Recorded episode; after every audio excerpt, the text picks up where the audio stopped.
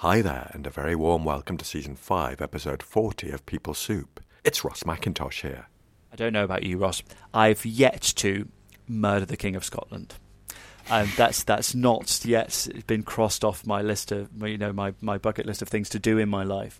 I also haven't arranged to have my best friend um, killed by killed by hired assassins. But if you start to map the process out on the matrix, and you go, you know, we have this this language of functional equivalence that that I think is a really interesting and useful concept. That I've not done the same behaviors. I've not done behaviors that are even comparable in terms of the form of the behaviors.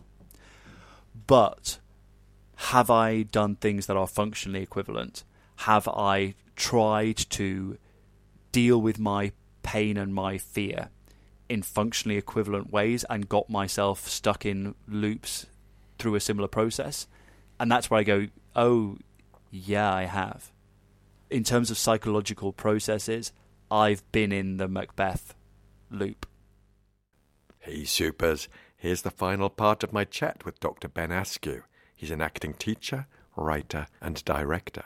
In this episode, you'll hear us talk about the Shakespeare play Macbeth, with a particular focus on Lady Macbeth and her husband. We explore the characters through the lens of ACT and the ACT matrix and find both depth and humanity. You'll also hear what Ben means when he says we're all playing on the same board. The pitfalls when we treat someone as a character, and gender differences at work, again related to Lady Macbeth.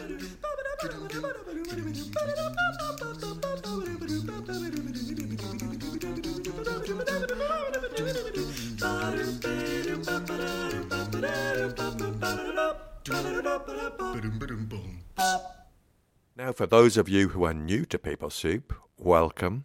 We are an award winning podcast where we share evidence based behavioral science in a way that's practical, accessible, and fun. Our mission is to unlock workplace potential with expert perspectives from contextual behavioral science. Let's just take a scoot over to the news desk. First of all, I'd like to tell you about the icon photo for this episode. It's a photo of actor Jessica Kinsey in a workshop with Ben exploring the character of Lady Macbeth with masks, and I just love the intensity of Jessica's expression. You'll find Jessica's Instagram in the show notes. And let's turn to my Act in the Workplace Train the Trainer program in partnership with Contextual Consulting. I developed this program with Dr. Paul Flaxman, and you'll find a link in the show notes to all the details. It's coming up soon in April and May this year. I've trained hundreds of adults using this approach, and also hundreds of trainers too. And thanks to Joe Oliver at Contextual Consulting, there's a code for the course that gives you a 20% discount. And that code is PSoup20. PSoup as I'm recording this intro on the road. I'm in Dublin, in the Hyatt Centric The Liberties, and it's jolly nice. I'll be working at the Guinness Storehouse for the next couple of days. For now, get a brew on and have a listen to part three of my chat with Ben Askew.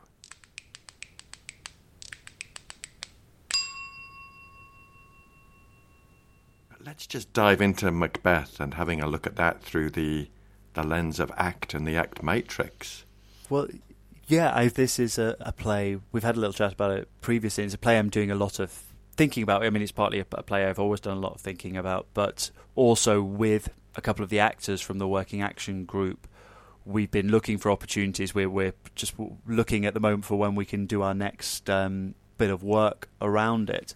But we've been looking at this play and these characters, looking at Lady Macbeth in particular, and at the relationship she has with her with her husband, trying to unpick it from an act point of view or think about it and see what what things we could develop.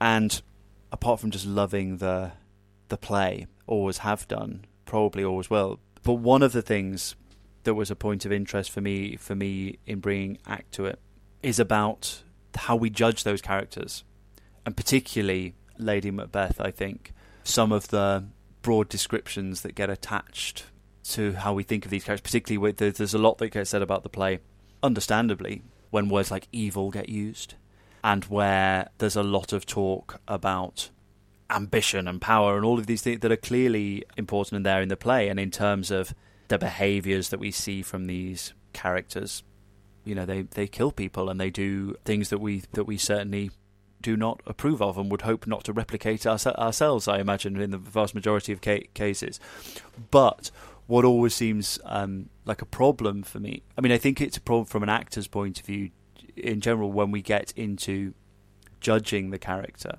whoever it may be, moving out of act for for a second, but but it's because it's um, a broader concept in terms of you know this uh, this idea of unconditional positive regard that gets talked about in kind of helping relationships. Of going, you know, there, there might be lots of behaviours here that that are not behaviours that you, you condone, but you but if you get into the position where if you're trying to help someone in that kind of relationship where you're just judging the person and labeling them as a bad as a bad person, then the helping relationship can't can't work. That you have to maintain a respect for that person in front of you as a human being, regardless of, of what they've done, right? And mm. I hmm. think there's a similar responsibility as a, as an actor broaching a character of going if you shut down to the fact that this is a human being and just sort of make harsh judgments, label them as evil, kind of deny their humanity in some way, then I think it's impossible to do your job your job of interpreting that person as an actor.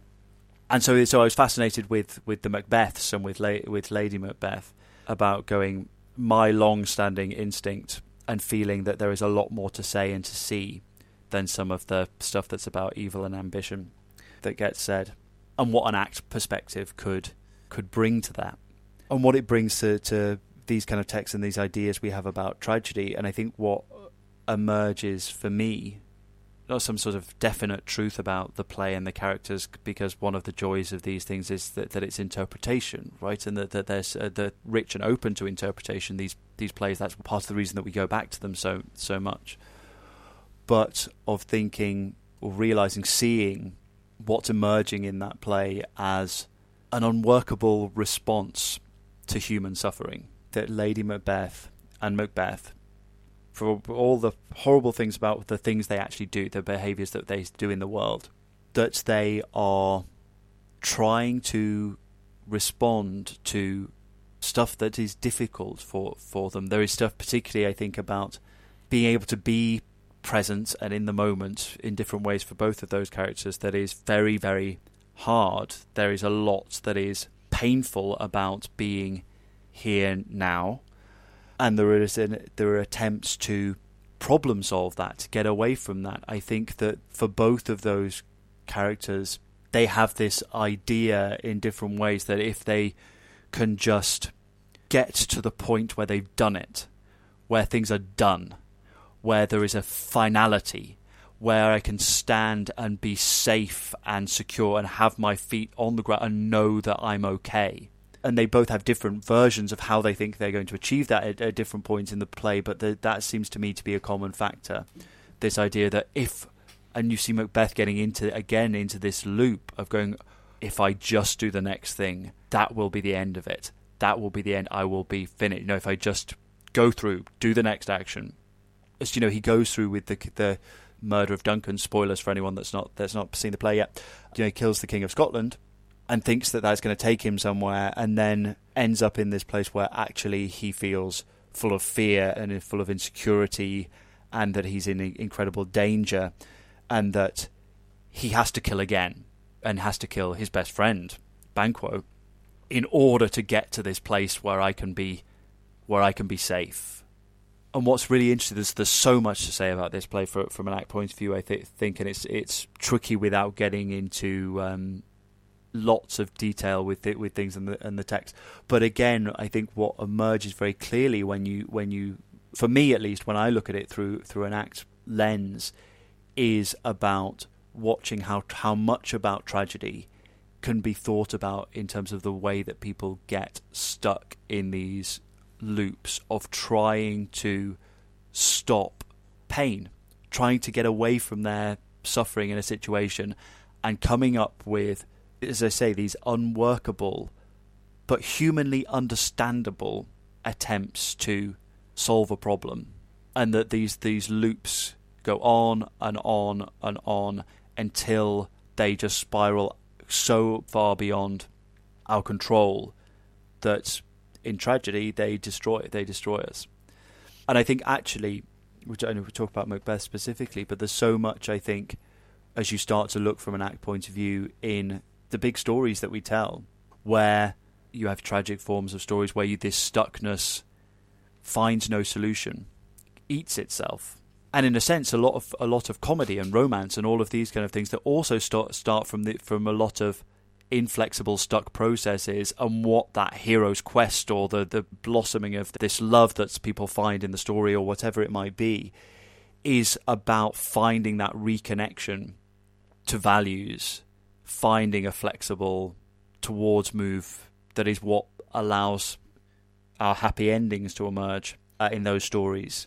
But tragedy is so much about these loops and how they how they destroy us. I think what one of the things on, on the Lady Macbeth question that we explored in a relatively recent workshop was we were thinking about roles and characteristics. So in acting ter- terms, we and as we do in li- life, you know, we la- we label characters, we label people with characteristics, right? Of going, they're like this, they're like that. They're, he's an intellectual, she's a, you know, she she's funny, she's this, she's whatever, what, whatever labels we put to to who who people are. And what what one of the things that I think is brilliant from a act and a functional contextualist sort of po- point of view, right, is to is to look at what is the function of that characteristic What's the function? In the sense of going rather than seeing this as kind of a, some sort of essential, inbuilt, inherent thing about this person. It's clearly an important thing that goes on in their life, right? But but it serves a function in a context if people behave in a certain way. And again, coming to something like Lady Macbeth, and people might say, well, she's she's brutal and she's harsh and she's this and she's that, and going, okay, maybe she is. Can we look at in what context do those behaviours appear, and what function might those behaviours be serving for her when they appear. And again, I think it's this this really fascinating thing that and very humanizing thing where you go, oh, she's not brutal because she's just inherently brutal, and that because it's just like it runs through her like a stick of like through a stick of Blackpool rock. She's brutal because she is trying to deal with something and we can then say maybe that's a that's not a very you know maybe that doesn't work so well for her in terms of what emerges but we humanize that process rather than dehumanizing it. And we try to explore this using um, using masks and phys- physicalizing it in this workshop which was a really f- fascinating process to go through. And not, not fun because uh, you know I can be a little bit heady with things and I know for for uh, I have been working with a, a wonderful actor Jess on Lady Macbeth, who's been been part of the working action group for for a long time, and it meant that as part of that process, she was painting masks with different designs of these different versions of Lady Macbeth, these different roles that she takes on, and so that we could think about functionally how is it working for her to take on that role? What is she moving towards or away from as she exhibits this set of characteristics, these behaviours? And how do we draw it back to something that is human and relatable. And where we go, I don't know about you, Ross. I've yet to murder the King of Scotland.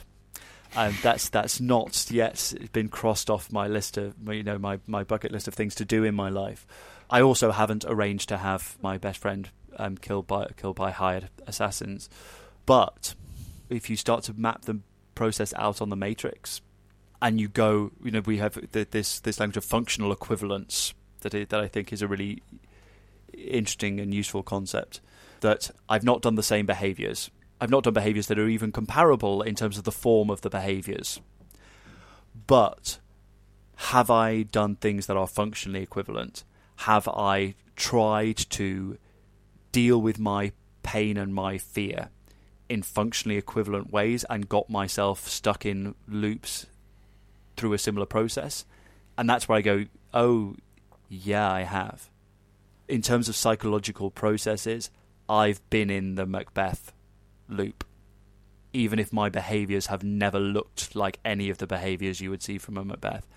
And then the play, for me, ceases to be, if it ever was, something about those evil people over there and starts being about the very human processes that we all go through and how we all get stuck in unworkable solutions and responses to our own suffering. And that to me is a really exciting thing to be exploring. Ben, blimey, thank you for just taking us on that brief tour of the Macbeths because this is only one of the reasons why I think what you do is so valuable and applicable to human life today. Because I have I have a, a vision of Lady Macbeth that she's almost used as a, a, characterization in our language today as someone who's a bit evil, the power mm-hmm. behind the throne, manipulative, bit of a bitch, really. Yeah, yeah, yeah. And it could almost be shorthand to represent that type of character, which I think transposes to the workplace in the different characterizations we have between gender in yeah, the workplace. Yeah, yeah, definitely. A man can be banging his fist on the table raising his voice, and people will consider to him to be impassioned and visionary. Mm-hmm. If a woman is doing the same, people will think, "Oh, what's up with her? She's got her knickers in a twist." Or, in the extreme, is it her time of the month? Right. Ascribing characteristics like that to what's up with this ball-breaking bitch? Mm-hmm. And at the same time as that, we're dehumanizing people in the workplace. I think. Absolutely, and I think it's why that it's so important to me in the way that we approach all of the, this idea of actually coming at everything from a human, empathic sort of starting point. But I think it's one of these things, this thing that click, that, that that clicked and is still in the process of clicking. I think about function and character, and function and characteristics, because I think i am sort of on the, the cusp of of sort of I think this is this is really uh, important as an idea for for me in terms of what I want to do for theatre. But I think, as you say, with a much broad, with with potentially a much broader application of a way of th- thinking that always asks that question about what's the what's the function, what is this serving for for someone. As you say, that people behave in ways whether we like them or don't don't like them, but they behave in the, those ways because that's just how they are and actually going no they're, they're doing something. They're responding to some need in them if they're dealing with a part of what's going on in the matrix for them. Mm. and maybe that's in a way that that it that is workable. Maybe it's in a way that's that's not workable. But one of the things i i love again with the, this kind of thing of judgment and the, the matrix is the idea that that that's the board. We are all playing on that board. There is no special evil person board there is no special someone we don't like board. There is no special boys board and versus a girls board, or uh, uh, there there is there there is there is stuff that is important to people. And there is stuff that is showing up that is that is difficult for people and people are behaving in response to trying to manage those things. And that's it from that perspective. There's not another special compartment mm. of e- of of evil or wrong. There is people dealing with that stuff, and that's what we see in drama, and that's what we see in see in, in life. And I think if if kicking the matrix around in a whether it's in a workplace or a hustle room, wherever it is, even if that's the only thing that comes out of it, a bit of appreciation for the fact that we're all responding to the stuff that's showing up for us in that diagram, then I think that is pretty valuable in and of itself. Hmm. Boom. And you're making me think more about Lady Macbeth, and I am going to go back and read it now, rather than watch a film with indistinct dialogue. But thinking about the context in which she's operating it, she's operating in, in a world where the men have the power, and the same thing can happen in organizations, and I guess women can seek to emulate the style of the man to make their voice heard. Well, absolutely. I mean, in Lady in in Lady Macbeth's case, um, one of her her very famous bits of her of her text, and she ha- where she has the speech where she calls on spirits to unsex me. Here is what she says to take away her. I mean, to, calls upon them to take the milk from her breast, to take away her her periods, to take away the things that that that make her her body a woman's body, with the idea that that will take away and stop stop up some of the emotional qualities that are also being associated with what it means to be to be a woman in that in that world so that she can in her mind have the the strength and the resolution to go through with what she thinks needs to be done and what she needs to to the strength she needs to provide for her husband she thinks to get him to go through with what needs to be done and so yeah i mean it's a it's a it's a huge conversation into to, to have in terms of um, lady macbeth and, and gender and how that you know how that is is played out and how the multiple layers of what is what are the expectations are in that context in that world that she is in what her kind of internal sort of ideas about that are and how she makes sense of that and what she thinks she needs to change about herself and why she thinks she needs to change that. But as you say, I think I can see absolutely where your mind is going in terms of how Lady Macbeth is used as a cultural image. We can see the ideas that get attached to Lady Macbeth being played out in the way that people are described and thought about and characterized within life and certainly within work envi- environments. And I think that to using the word characterized, I think that's one of the things about acting and storytelling that is really useful to unpick. What does it mean when we treat someone as a character, or indeed treat a character as a someone? You know, what is this process that we're going in when we're trying to define who someone is?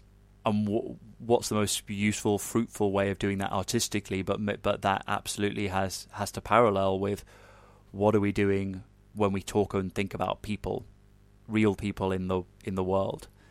How do we acknowledge people's individuality, what they bring, all of those things, without labeling and, redu- and reducing and and and forcing people into rigid positions or imposing rigidity on them in our ways that we characterize them and indeed characterize ourselves. And it's that balance, isn't it, between the, how important our stories about who we are and who other people are are because the, because they are they are, are hugely important to how we make sense of ourselves, to make sense of the world, relate to other people, but also how they can how they can lead us into those very rigid attachments to self stories and conceptualized selves and um, these kind of straight jackets of who mm. we're meant to be and who other people are allowed to be, and how we can work through that in a way that's a productive, constructive conversation, whether it's a conversation had through drama or through a meeting at, at work. Wow. And one more workplace facet just is screaming at me is the the continued actions of Macbeth and Lady Macbeth. Mm-hmm. When I do this, when I take this next action, I'm feeling stuck. So when I take this next action, things will be better. And that strikes me that's that's often behind when companies collapse. Right. Yeah. That there's someone who's maybe made an error and is seeking to rectify that error and does another thing that's potentially quite risky and mm-hmm. dangerous. Mm-hmm. And they keep going because they, they become so narrow in their focus. They think what they're doing is going to fix it in some way, but it's that it comes back to that function the functional contextualism, mm-hmm. understanding someone at the level of humanity is such a powerful thing to do. Yeah, and so it's, it's yeah, absolutely such an important such an important thing to do. I think as you, as you say, I can I can really see how you would find parallels to that search for finality, to just to bring this to a, a close, and particularly you know say not in the same behaviours as we see from the Macbeths perhaps, but but in terms of that this behavior in itself is not necessarily a great behavior as well, but but it, it will so, it will bring it to an end. It will br- bring sort of you know it will close this down, and then we then I can be in a different place and move on with something with something else, right? And finding that there's never that end point, and that you're getting dragged further and further into behaviors that actually don't work and that don't reflect your values as an individual or indeed as an organization. And as you say, for them that spirals, and I can see absolutely how that would spiral from an organisational point of view as well. Ben, I think I owe it to the P Soupers, and I'd love to get you on another time to talk more about Macbeth. I'd love to. Yeah, you, well, your struggle to shut me up about it will be your issue, I would think. Not at all. It's just revealing so much to me, and also Frozen, of course. But For, yes, well, Soupers, watch this space. Yeah. And we haven't even talked about the witches yet. Well, yeah. Ben, thank you so much for taking us on that little journey. I love the way we're calling them the Macbeths, like it's kind of George and Mildred. yeah. thank you, thank you so much. I've loved that, and I sense we'll be chatting more about theatre and film. So really grateful for that. I really hope so. Thanks so much, Ross. It's been great to have uh, to have this chat.